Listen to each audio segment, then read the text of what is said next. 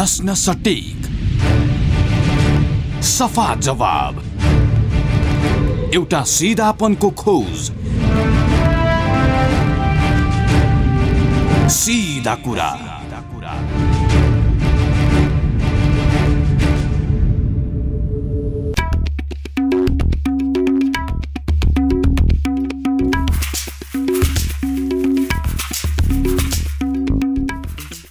नमस्कार कार्यक्रम सिधा कुरामा स्वागत छ। म Krishna Timalsina. Capital FM ninety two point four megahertz Kathmandu पूर्वी नेपालमा radio Sarangi one one point three megahertz Morang पश्चिम नेपालमा radio Sarangi ninety three point eight megahertz Pokhara लगायत देशका विभिन्न एफएम स्टेसनबाट एकैसाथ प्रसारण भइरहेको सिधा कुरा तपाईँ W W W dot CFM on air dot com र W W W dot radio Sarangi dot कमबाट पनि संसारभर एकैसाथ सुनिरहनु भएको छ। श्रोता कोरोना भाइरस शब्दको उच्चारण नै पछिल्लो समयमा पर्याप्त छ विश्व मानव सभ्यताका लागि जसबाट अहिलेसम्म सात लाख पैँतिस हजारभन्दा बढी प्रभावित भइसकेका छन् पीडित भइसकेका छन् झन्डै झन्डै पैँतिस सयको ज्यान गइसकेको छ। यो परिस्थितिका बिचबाट हाम्रा दुवै छिमेकी मुलुक गुज्रिराखेका छन् अथवा गुज्रिएका छन् त्यसभन्दा पर जाँदा अमेरिका लगायत युरोपका थुप्रै देशहरू अस्तव्यस्त बनिराखेको अवस्था छ। हामी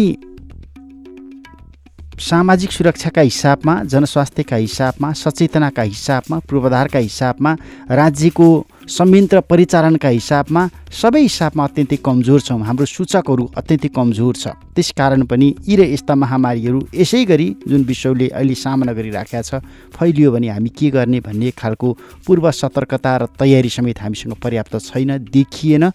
जुन अमेरिका जस्ता मुलुकले त गर्न सकिराखेका रहेनछन् भने हामी त के गर्छौँ भनेर राज्य सञ्चालकहरू पन्छिराखेको अवस्था पनि हो।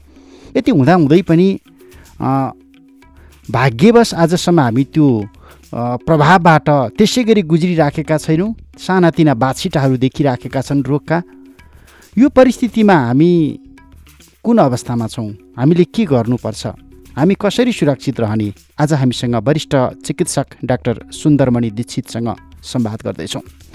डाक्टर दीक्षित। स्वागत छ यहाँलाई। नमस्कार हजुर। हामी अहिले कोरोना भाइरसको यो विश्वव्यापी कहरका बिचमा ठ्याक्कै देखिने दृश्य जे देखिराखेका छ सतहमा त्यही दृश्यबाटै गुज्रिराखेका छौँ कि त्योभन्दा फरक खालको परिस्थिति विकास भइराखेका जस्तो लाग्छ यहाँलाई। हामी त भन्छौँ ग्रिन जोन ग्रिन जोनमा छौँ। अहिले हामी चाहिँ नि भन्टानुकी भन्टानुकी पृथ्वीमा अहिले आक्रमण भएको छ। यो लडाइँ हो ठुलो युद्ध भइरहेको छ किनभनेदेखि शत्रु जुन छ त्यो शत्रु भयानक शत्रु हो र त्यो अदृश्य शक्ति हो। अब शत्रु जुन जेन्युन लडाइँमा हुन्छ नि त्यो देखिन्छ आक्रमणको अगाडि आउँछन् तलवार चलाउलान् बन्दुक चलाउलान् प्लेन उडाउलान् ट्याङ्क ल्याउलान् तर यसले त्यो सबै केही पनि देखाउँदैन। तर यसले चाहिँ घरभित्र भित्र भित्र मुलुकभित्र भित्र पसिसक्छ अहिले त्यो अवस्था छ। हामी ठुलो आक्रमणको बिचमा छौँ अहिले। सुरुवात हो यो। यो सुरुवात मात्रै हो। यो चाहिँ नि कहाँ गएर टुङ्गिन्छ भन्ने कुरा कसैलाई कसैलाई थाहा छैन। हामीले आफैले कसरी बच्ने भन्ने कुरा अहिले छ। अहिले रोग नियन्त्रण गर्ने त कुरा आउँदैन। त्यसबाट अहिले कसरी बच्ने त्यसलाई फैलिन कसरी नदिने भन्ने त्यही हो अहिले संसारभरि हरेक मुलुकको चाहिँ नि आइडिया त्यसैमा केन्द्रित छ। कसरी यसलाई फैलिन नदिने र आफू कसरी बस्ने यही दुईवटा कुरा छ अहिले। हामीले अहिले गरिराखेको सतर्कता सावधानी पूर्वाधारहरू जे जति छ देखिराखेको छ यो पर्याप्त छ कि छैन त? यो तपाईँले भने तपाईँले भनेको कुरामा शब्द सबभन्दा महत्त्व अहिले भन् जुन भन्नु त्यही नै कुरा हो। अहिले हामीले चाहिँ निकै निकै राम्रोसँग सतर्कता अप्नाएका छौँ।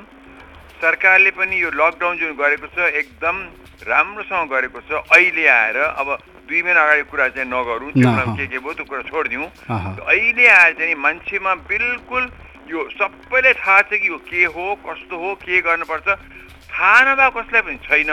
त त्यो गर्न गर्नको लागि सरकारले पनि केही न केही बन्दोबस्त गरिदिनु पर्छ अब लकडाउन भनिया छ तर सामान सर सामान दैनिक चाहिने उपभोग्य वस्तुहरू चाहिँ नि सोझै रूपमा पाइया छैन हेर्नुहोस्। अब म तपाईँ अहिले बताइदिउँ लकडाउनको अर्थ के भने यसलाई फैलिन नदिने यो रोगलाई फैलिन नदिने। तर हिजोकै कुरा गरौँ तपाईँलाई हिजै चाहिँ नि अब हाम्रो उसमा हाम्रो गङ्गाबु एरिया एरियामा हाम्रो त्यहाँ पा, पानी पोखरी छ नि। त्यो ठाउँमा तरकारी बजार छ नि। त्यो तरकारी बजारमा चाहिँ नि त्यो तछाड मछाडको भिड थियो त्यहाँ भन्नुहोस् न। त्यो बिहान। अब हामी त्यहाँ भन्छौँ एक एक मान्छे तिन तिन फुट टा- टाढा बस्छ भन्छौँ। तर सरकारले त्यो किसिमबाट चाहिँ नि वस्तुहरू सजिलै रूपमा उपलब्ध गराइदिनु पर्यो। खालि हामीसँग छ हामीसँग सामान छ। हामीसँग पर्याप्त छ छ महिनाको लागि छ दस महिना भनेर हुँदैन। त्यो कुरा देखिन पर्यो सतहमा देखिन पर्यो। र मान्छेले त्यो गर्यो भने त्यो पायो भने त घरबाट बाहिर निस्किन्न धेरै। एक दुईजना आउँछन् किनमेल गर्छन् जान्छन्। अहिले त तछाड मछाड भएको छ त्यस्तो भयो भने त लकडाउनको अर्थै हुँदैन। लकडाउन त हामी जुन जुन उद्देश्य गरिरहेका छौँ त्यो त डिफिट हुन्छ। त्यो त्यसबाट हामी असफल हुन्छौँ। त्यस सरकारले तत्कालै चाहिँ नि टोल टोलमा घर घरमा या त मान्छेहरूलाई त्यो उपभोग्य वस्तु लिन जान सहज पारिदिनु पर्यो। या चाहिँ नि त्यो कुरा घरमा उपलब्ध गराइदिनु पर्यो। सरकारको काम थियो जनताले आफ्नो गर्ने काम गरेको छ तर खानै नपाउने अवस्था भएपछि मालताले नभएपछि उसले कसरी चाहिँ नि त्यो सहने? उता निस्किन्छ निस्किन्छ। त्यो अहिले पोइन्ट त्यही छ। सरकारले अर्डर दियो हामीले मान्यौँ। लकडाउन भन्यो हामीले मान्यौँ त त्यसको लागि चाहिने कुरा चाहिँ अब सरकारले बन्दोबस्त गरिदिनु पर्छ यहाँनिर जस्तो अहिले पछिल्लो समयमा राज्यको संयन्त्रले जसरी काठमाडौँ बाहिर जान खोजिराखेकाहरूलाई नि रोकिराखेको छ सीमाभित्रबाट छिर्न खोजिराखेकालाई नि रोकिराखेको छ अन्तर्राष्ट्रिय उडान त स्वाभाविक रूपमा बन्द गर्नै पर्ने परिस्थिति देखिहाल्यो जे जति आयो त्यहीँबाट आयो भनेर हामीले अहिले भोगिराखेका छौँ। जस्तो काठमाडौँ उपत्यका रिक्सबाट यो रिक्स जोन बाँड राख्नको लागि यहाँभित्र बसिराखेका जो बाहिर जान खोजिराखेका छन् सहजतापूर्वक उनीहरूले जान दिनुपर्छ भन्ने एउटा पनि आइरहेको छ। चिकित्सकीय दृष्टिकोणबाट त्यो कतिको वैज्ञानिक हो अथवा उपयुक्त हो कि होइन? मेरो विचारमा त अहिले मान्छेलाई चाहिँ अब यहाँ काठमाडौँमा बस्दाखेरि उनीहरू कस्तो अवस्थामा बसेका छन् उनले जो अब छिनीमा बसेका छन् कतिले चाहिँ भाडातिर बसेका छन् सबैको घर त काठमाडौँमा छैन हेर्नुहोस्। हामी त काठमाडौँवासी त हाम्रो आफ्नो आफ्नो घर छ यहाँ त जसको घर यहाँ छँदै थिएन उनीहरू चाहिँ नि यतापट्टि चाहिँ नि आएर चाहिँ नि कामदार हुन् उनीहरूले घर बहाल तिर्न परिरहेका छ पैसा छैन छिनीमा बसेका छन् उनको खाना सामानहरू क्षमता छैन त्यस्तो मान्छे त अब नेचुरली आफ्नो घरतिर जान चाहन्छ नि। त्यो घरतिर जाने पनि किसिमको चाहिँ बन्दोबस्त सरकारले मिलाउनुपर्छ। भनौँ न एउटै बसमा मास्क लगाएर चाहिँ नि उनीहरूले चाहिँ फटाफट चाहिँ नि एउटा बसमा चाहिँ बिल्कुलै चाहिँ ओभर क्राउडेड नगरिकन बरु त्यहाँ बसको क्षमताभन्दा कम राखेर दौडाएर चाहिँ घर घर पुऱ्याइदिनु ठाउँ ठाउँमा कमसेकम पुऱ्याइदिनु त पर्यो। त्यो गरेन भनेदेखि त ती मान्छेहरू यहाँ बसेर भोक भोगी मर्न त दिनु भएन। र अर्को कुरा यहाँ बसेर चाहिँ नि यहाँ बसेर यिनीहरू चाहिँ काट यिनीहरू बाहिर जान पाए आफ्नो आफ्नो घरमा जान पायो भने त त्यहाँ त जे ठाउँ त ठुलो हुन्छ फराकिलो ठाउँ हुन्छ। त्यो सर्ने पनि कम हुन्छ। काठमाडौँ बसेर चाहिँ नि सल्क्यो भनेदेखि त उनीहरू सबै पर्छन्। त्यसै मेरो विचारमा सरकारले चाहिँ के गरिदियो भने एकै घन्टा या दुई घन्टामै चाहिँ नि नोटिस दिएर चाहिँ लकडाउन जुन गर्ने त्यो बिल्कुल ठिक थिएन। टाइम दिन पर्थ्यो मान्छेहरूलाई। हुन त भन्यो हामी लङ दुरीको बस बस चाहिँ नि पर्सिदेखि बन्द गर्छ भन्यो। त त्यो पर्याप्त समय थिएन र जुन किसिममा लकडाउन गरिदियो बेलुका भनिदियो ठ्याप्पै रातिदेखि त बन्द भइहाल्यो।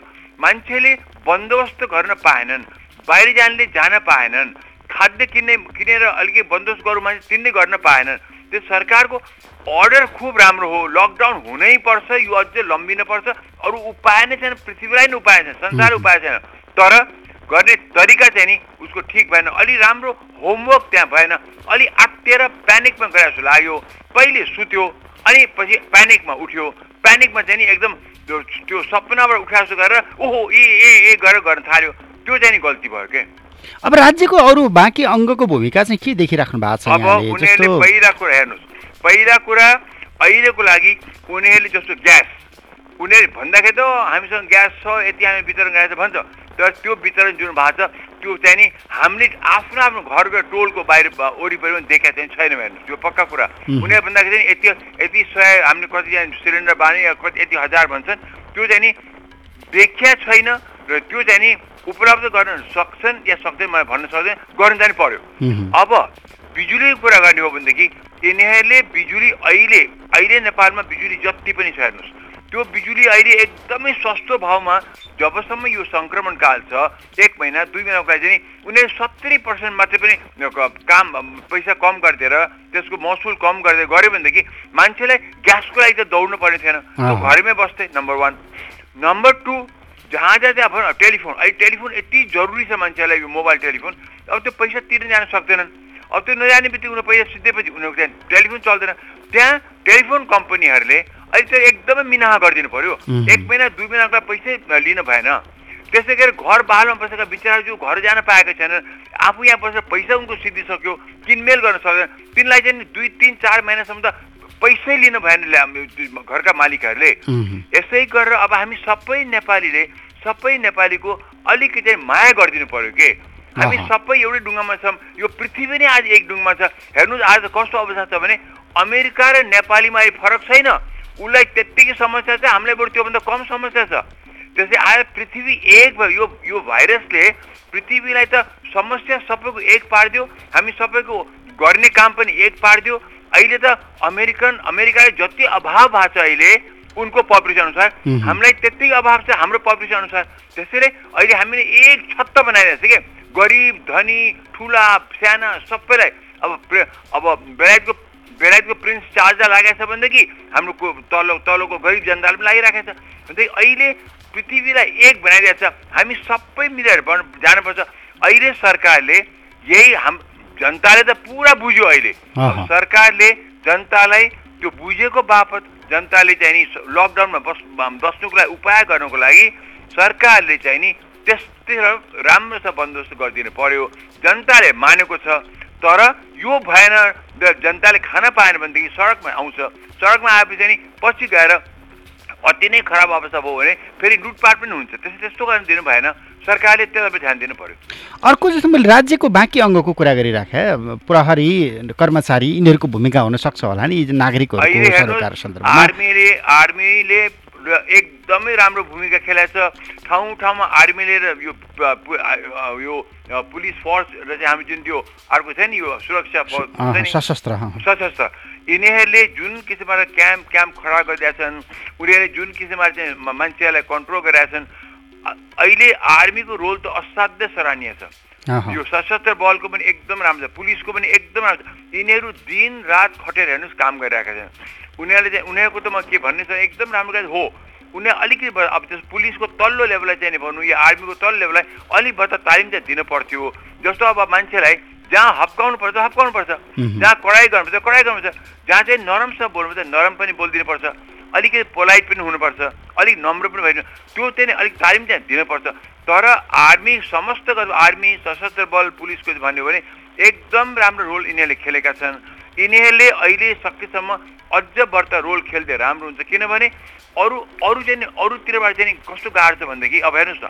अब डक्टरको भनौँ नर्सहरू उनीहरूलाई पर्याप्त मात्रामा प्रोटेक्टिभ क्लोदिङ त चाहियो नि। पिपी जुन भन्छ नि।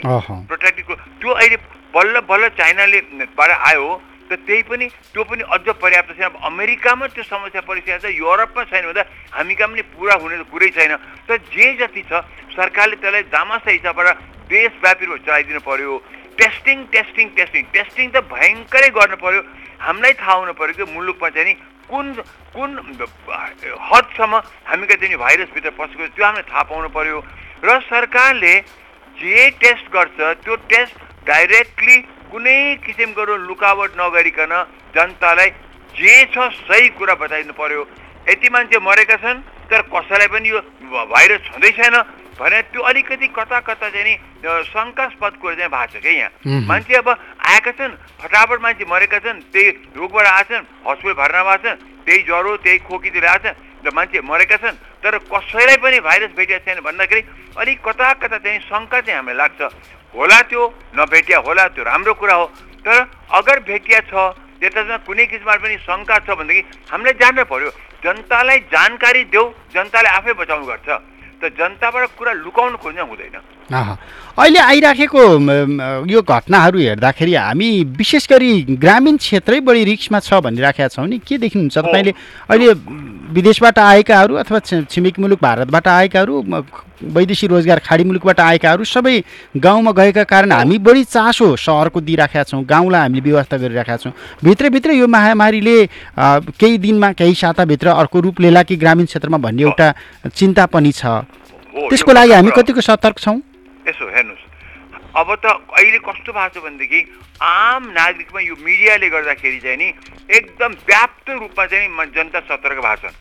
गाउँ गाउँमा पनि त्यहाँको चाहिँ लोकल जुन त्यो पोलिटिकल पार्टीका पनि लोकल कार्यकर्ताहरूले पनि यो कुरा व्याप्त लगाएको छ कि तपाईँ घरबाट बाहिर आउनु भएको छ भने तपाईँ चाहिँ परिवारसँग छुट्टै बस्नुहोस् यहाँ त्यहाँ भनेर यो व्याप्त रूपमा चाहिँ नि जानकारी भएको छ। अब बाध्यता भएर कसै अब भनौँ अलग बसेको कोठै छैन भने भिन्दै कुरा हो। तर तपाईँले भनेको ठिक हो। सहरी क्षेत्रमा वर्ता केन्द्रित किन हुनु पर्यो भनेदेखि हाम्रो सुरुवातदेखि अहिलेसम्म पनि जे जति भएको छ हाम्रो एयरपोर्ट इन्टरनेसनल एयरपोर्ट एउटै र यो यो यो आएको छ भाइरस इन्टरनेसनल तहबाट आएको हुनाले हाम्रो एयरपोर्ट काठमाडौँमा इन्टरनेसनल भएको हुनाले सबभन्दा बढ्ता त्यहाँ हामीलाई खतरा छ। र त्यहाँको घना बस्ती पनि हिँड्ने म्याक्सिमम् पपुलेसन यही ठाउँमा छ हेर्नुहोस्। त्यसले पनि हामी यहाँ बढ्ता केन्द्र भएका हौँ त्यो हुनै पनि पर्छ।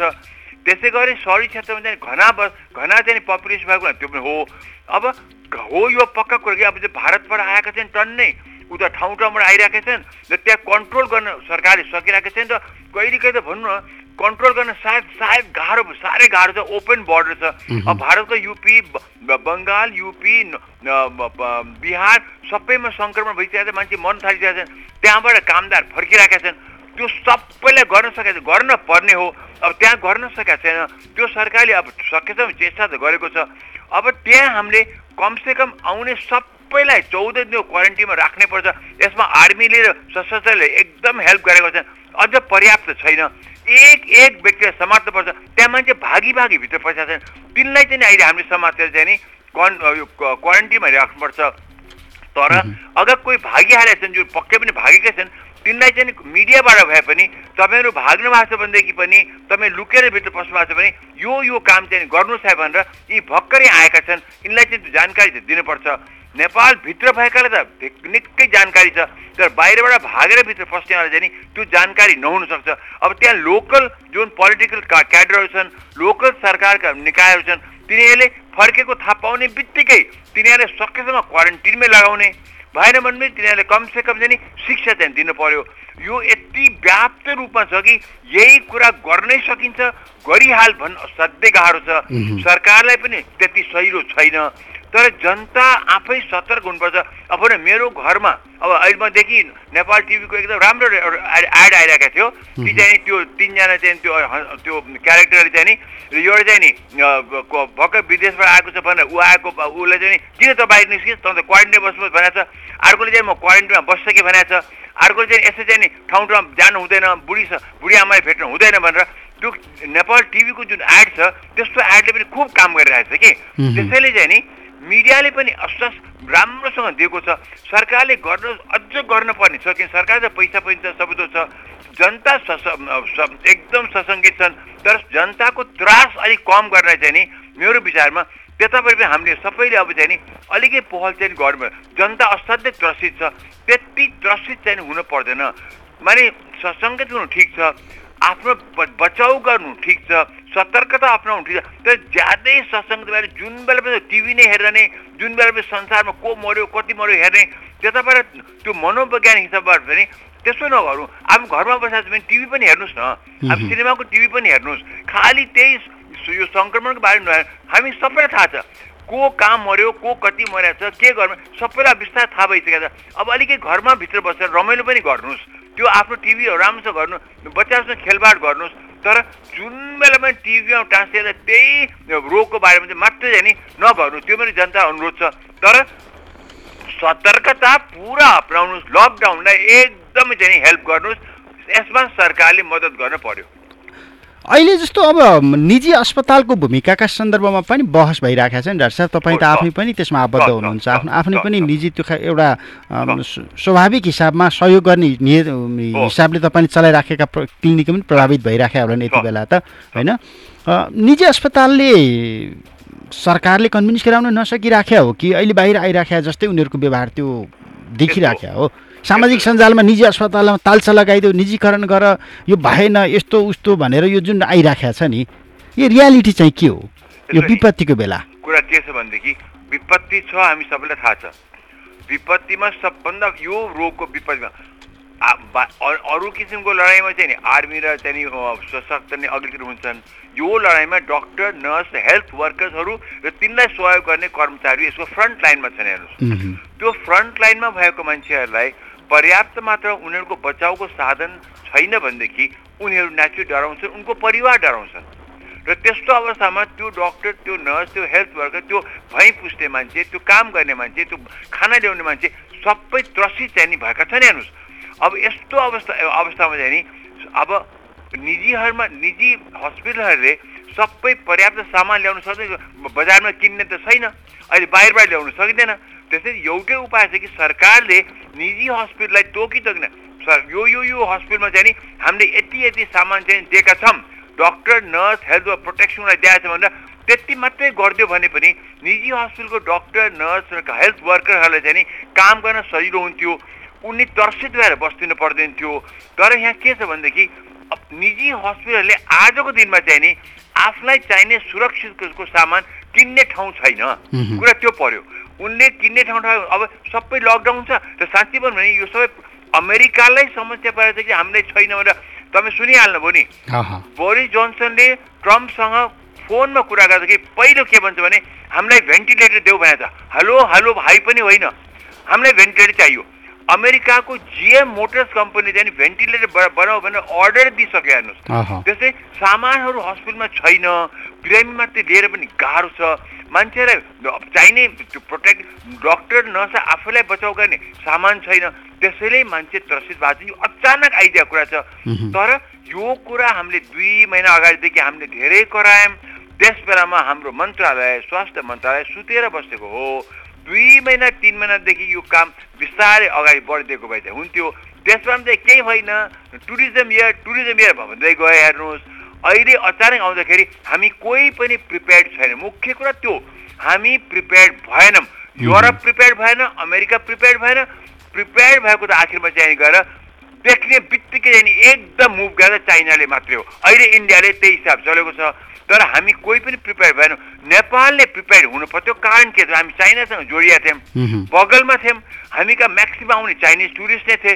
त्यस बेलामा हामी जब कराई कराई मैले हाम- मैले बोलेको थिएँ अरू हामीले पनि बोलेका थियौँ कि लौ न अब केही गरेर टेस्टिङ गरेर कमसे कम। यो पत्ता भन्दाखेरि चाहिँ हामीले चाहिँ नि अब एक प्रकारले हामी आतङ्ककारी जस्तै हामीलाई बिहेभ गरे।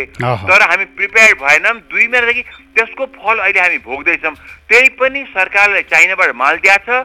त्यो माल अझै ल्याउनु सक्नुपर्छ किनेर पनि एडमा पनि ल्याउनु पर्यो र र कुन कुन हस्पिटलमा मेजर मेजर प्राइभेट हस्पिटलमा पनि त्यो सामान कति चाहिन्छ भनेर सोधेर पर्याप्त मात्रामा दिनु पर्यो। न्यून मात्रामा होइन। पर्याप्तमा पुऱ्याइदियो भनेदेखि अनि जनताले सेवा राम्रो पाउँछन् नत्र पनि जनताले सेवा पाएको भने लिखितमा होला। तर त्यहाँ बस्ने डक्टर नर्स हेल्थ वर्कर भयभीत भएर पनि तिनीहरू त्यो काम गर्न सक्दैन त्यसै मान्छे डराउनु पब्लिक रिसाउनु डराउनु स्वाभाविक हो। त त्यहाँभित्र भएका डक्टर नर्सहरू पनि डराउनु र माने एकदम तर्सिनु चाहिँ नि स्वाभाविक हो।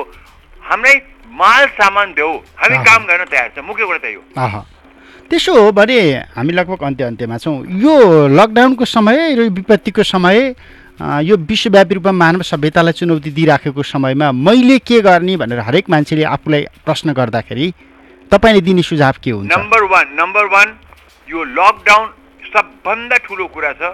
यसलाई सकेसम्म पालना गरौँ।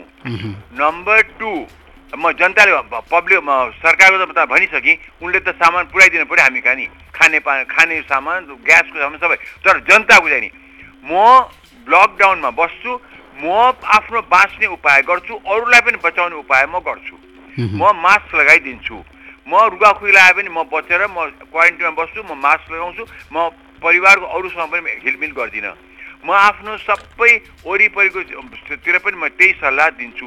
र म मेरो वरिपरिमा कसैले खान पाएन कसैलाई पैसा पुगेन कसैलाई चाहिँ नि अब तलबै आएन यस्ता यस्ता मैले देख्ने बित्तिकै मैले आफ्नो सक्दो आफ्नो चाहिँ नि भाग काटेर भए पनि उनलाई म केही गर्छु। किनभने हामी सबै बाँच्यो भने मुलुक बाँच्छ। हामी नै एक एक गरेर मर्न थाल्यो भनेदेखि मसँग पैसा करोड रुपियाँ छ म करोड रुपियाँ समातेर बस्छु त्यो मान्छे बिचरा सय रुपियाँ नपाएर मान्छे मरिरहेको छ भने त्यस्तो अवस्थामा मेरो करोड करोड रुपियाँ पनि बाँच्नेवाला चाहिँ छैन के। लङ रनमा त्यसै हामीले सहयोग सबैलाई गरौँ। नेपाली नेपाली हौँ सबै नेपाली हौँ सबैले सबै सहयोग गरौँ। बाहिरबाट कोही आएको छ भने उसले क्वारेन्टिन बसोस् हामीले पनि त्यसलाई त्यसलाई छुछु दूर दूर गर्ने होइन। उसलाई क्वारेन्टिनमा बस्छ भनेदेखि त त्यहाँ सामाजिक चाहिँ एकदम बहिष्कारै गर्ने जस्तो काम त्यो नगरौँ। त्यो पनि ठाउँ ठाउँ भएको मैले सुनेको छु। त्यसो नगरौँ। सर सकेसम्म हामी सरकारलाई सहयोग गरौँ र पृथ्वीलाई नै सहयोग गरौँ। साथसाथै सरकारले पनि हामीलाई सहयोग गरोस्। यति भन्दै हामी आफू पनि बाँचौँ अरूलाई पनि बचाउँ। यही हो अहिलेको मन्त्र नै यही हो। हामी आफ्नो अब खो न खोक्दाखेरि यसो गर्नु हात चुक्दा यो गर्नुहोस् यसै हात धुनुहोस् यो सबै त सबै थाहा सक्यो तर हामी बाँचौँ र अरूलाई बचाउँ यो जुन सरकारले गरेको छ त्यो हाम्रो लागि हो हामीले अरूको लागि हो। अब सबै मिलेर हाम नेपाल मात्रै होइन पृथ्वी नै बचाउने अहिले हाम्रो कर्तव्य भएको छ। हाम्रो आफ्नो धर्म संस्कृतितिर गएर नमस्कार गर्ने गरौँ ह्यान्डसेक अब छोडिदिउँ। हुन्छ डाक्टर साहब यहाँको महत्त्वपूर्ण समयको लागि धन्यवाद। थ्याङ्क यू भन्नुहोस् डाक्टर सुन्दरमणि दीक्षित। समग्रतामा विश्वव्यापी महामारी कोरोना भाइरस कोभिड नाइन्टिन जसले सम्पूर्ण मानव सभ्यतालाई चुनौती दिइराखेको छ। मानव सभ्यता यो पछिल्लो समयमा विज्ञान र प्रविधिले गरेको वैभवशाली विकासलाई कसरी जोगाउने पूर्वाधार विकास जे जति गरिए पनि औषधि विज्ञानलाई एउटा गम्भीर चुनौतीको रूपमा कोभिड नाइन्टिन अहिलेको पुस्ताले सामना गरिराखेको छ। अमेरिका जस्तो मुलुक जसलाई विश्वको सर्वशक्तिवान मुलुक शक्तिशाली मुलुक अर्थतन्त्रको हिसाबमा सबैभन्दा ठुलो मुलुक भनिराखिएको थियो अहिले अमेरिकाले हार गुहार माग्नु परिराखेका छ। त्यहाँ काम गर्ने चिकित्सकहरू औषधि उपचारमा खटिने अति आवश्यक सामान भएन औषधि भएन भनेर छटपटाइराखेका छन्। हामी सामाजिक सञ्जालमा सञ्चार माध्यमहरूमा देखिराखेका छौँ राष्ट्रिय अन्तर्राष्ट्रिय सञ्चार माध्यममा नियमित आइराखेका छन्। त्यहाँ रहेका अमेरिकी नागरिकहरू धनाढ्यहरू ठुल्ठुला राष्ट्रिय जीवनमा अन्तर्राष्ट्रिय जीवनमा प्रतिष्ठा कमाएका व्यक्तिहरू समेत कोरोना भाइरससँग लड्न नसकेर ज्यान गुमाइराखेको अवस्था छ। यो अवस्थामा कम्तीमा सौभाग्यशाली ठान्नुपर्छ हामीले। हामी चिनसँग सिमाना जोडिएको मुलुक भारतसँग सिमाना खुल्ला सिमाना भएको मुलुक हरेक दिन चिनबाट यो कोरोनाको महामारी फैलिँदै गर्दा कति पर्यटक नेपाल आए यो कोरोनाको महामारी फैलिँदै गर्दा भारतबाट खुल्ला सिमानाबाट कति ओहोर दोहोर गरे विश्वभरबाट नेपालमा केन्द्रित भएका अन्तर्राष्ट्रिय वायु सेवाका विमानबाट कति पर्यटकहरू नेपाल आए गए र खाडी मुलुकमा लगायत विश्वका विभिन्न श्रम बजारमा रहेका पचास साठी लाख नेपालीमध्ये आउजाउ यो बिचमा कति चल्यो? यति हुँदा हुँदै पनि हामीले कम्तीमा अहिलेसम्म कोरोनाको यो अत्यास लाग्दो महामारीसँग त्यही ढङ्गबाट जुझ्न परिराखेका छैन। त्यसैले हामी भनिराखेका छौँ हामी आजका दिनसम्म सुरक्षित छौँ। त्यसैले यो हाम्रो सुरक्षित रूपरेखालाई हामीले अरू भयभीत परिस्थितिमा पुग्न नदिनका लागि लकडाउनको यो समय सीमाभित्र बसेर अनुशासनभित्र बसेर हामीले पालना गरिदियौँ भने कम्तीमा हामी यही स्थितिमा बाँच्न त सक्छौँ। बाँचियो भने त संसार देखिन्छ भनिन्छ। त्यसकारण डाक्टर सुन्दरमणि दीक्षितको सुझाव पनि त्यही रह्यो। सरकारले जे गरिराखेका छ ढिलै भए पनि राम्रो गरेको छ। यो अलि अगाडि हुनुपर्थ्यो। सतर्कता अझै पहिला अप्नाइदिएको भए राम्रो हुन्थ्यो जाति हुने थियो। यति धेरै सन्तास हुने थिएन होला। सम्भावित महामारीसँग जुझ्नका लागि हामी तम तयार छौँ भन्न सक्ने अवस्था हुन्थ्यो होला। तैपनि अहिले जे भइराखेको छ राम्रो भएको छ। सामानहरू आइराखेका छन् परीक्षणका लागि। त्यो सामान आयात गर्दा खरिद गर्दाखेरि चरम आर्थिक अनियमितता भयो भनेर दृष्टान्तहरू पनि आइराखेका छ। भोलिका दिनमा सामान्य जीवनमा नागरिकहरू फर्किसकेपछि राज्यको प्रणालीहरू सामान्य जीवनमा फर्किसके पछाडि भ्रष्टाचार र अनियमिततामा संलग्न भएकाहरूलाई पाता कस्ने निकाय हाम्रो संविधानले परिकल्पना गरेको छ। पक्कै पनि ती निकायले भोलिका दिनमा आफ्नो भूमिका पुष्टि गर्लान्। त्यो बहसको विषय हो अनुसन्धानको विषय हो। तर आजका दिनमा कम्तीमा राज्यले जे गरिराखेका छ त्यसलाई हामीले पालना गरौँ सम्मान गरौँ र घरभित्र बसौँ। लकडाउनको समय छ। यो कोरोना महामारीबाट जोगिनका लागि बाहिर घुमफिर नगरौँ अनुशासनहीन नबनौँ। सुरक्षाकर्मीलाई सडकमा निक्लिएर सधैँ दुःख दिने जुन प्रवृत्ति देखिराखेका छ ठाउँ ठाउँमा कतिपयका लागि बाध्यता होला कतिपयहरू जबरजस्ती बाहिर निक्लिराखेका छन्। यो अवस्था सिर्जना नगरिदिउँ। विशेष काम छ तपाईँ निस्कनुहोस् नत्र घरभित्रै बसिदिनुहोस्। मात्रै इटालीलाई हेर्नुहोस् स्पेनलाई हेर्नुहोस् अमेरिकालाई हेर्नुहोस्। यसभन्दा अगाडि केही हप्ता अगाडिसम्मको चिनलाई हेर्नुहोस्। यो महामारीले कसरी विश्वलाई ढाल्यो कसरी त्यहाँको अर्थतन्त्रलाई ढाल्यो कसरी त्यहाँको सामाजिक जीवनलाई ढाल्यो त्यसकारण हामी के कोरोनाको महामारीसँग जुझ्नका लागि तयार छौँ अथवा छैनौँ त्यो परिस्थिति आफै मूल्याङ्कन गर्नुहोस् र घरभित्र सुरक्षित रहनुहोस्। किनकि यो तेस्रो विश्वयुद्धभन्दा पनि डरलाग्दो महामारीका रूपमा अहिले विश्वव्यापी रूपमा फैलिराखेको छ। तथ्याङ्क हेर्ने हो भने अमेरिका जस्तो मुलुकमा चौबिस घन्टाको अवधिमा पाँच सय पैँसठीजनाले ज्यान गुमाए भनेर एउटा अत्यास लाग्दो तथ्याङ्क आइराखेको छ। एकै दिनमा पच्चिस तिस हजार नयाँ रोगीहरू थपिराखेका छन्। अनुमान गर्नुहोस् हामी कुन अवस्थामा छौँ? हाम्रो राष्ट्रिय जीवनको संरचनाहरू कसरी कुन रूपमा काम गरिराखेको अवस्था छ? मामुली झाडा पखाला लाग्दाखेरि जीवनजल पाउ नपाएर सयौँ मान्छे मरेके मरेको देश हो यो। हामीले जाजरकोटको केही वर्ष अगाडिको घटनाहरू हेऱ्यौँ भने हामी त्यस्तै नै हाम्रा लागि काफी छ। हामी लामखुट्टे निवारण गर्नका लागि देखिने लामखुट्टे लामखुट्टे उत्पत्ति हुने खाल्डोहरू पुर्न नसकेर कयौँ मान्छेहरू मरे नेपालमा भन्ने खालको त्यो देशमा बसिराखेका छौँ त्यो संरचनामा बसिराखेका छौँ। त्यसैले सचेतना अप्नाउँ। तपाईँ सचेत रहनुभयो भने तपाईँले तपाईँको जीवन जोगाउन सक्नुहुन्छ तपाईँको परिवारको जीवन जोगाउन सक्नुहुन्छ तपाईँको समुदायको जीवन जोगाउन सक्नुहुन्छ अनि सिङ्गो राष्ट्रको अघिल्तिर आएको चुनौती सामना गर्नका लागि तपाईँको भूमिका महत्त्वपूर्ण हुन्छ। समय र संवादका लागि वरिष्ठ चिकित्सक डाक्टर सुन्दरमणि दीक्षितलाई फेरि पनि धन्यवाद दिन्छु। प्राविधिक मित्र रमेश भण्डारीका साथमा कृष्ण तिमलसिना सिधा कुराबाट बिदा हुन्छु। नमस्ते।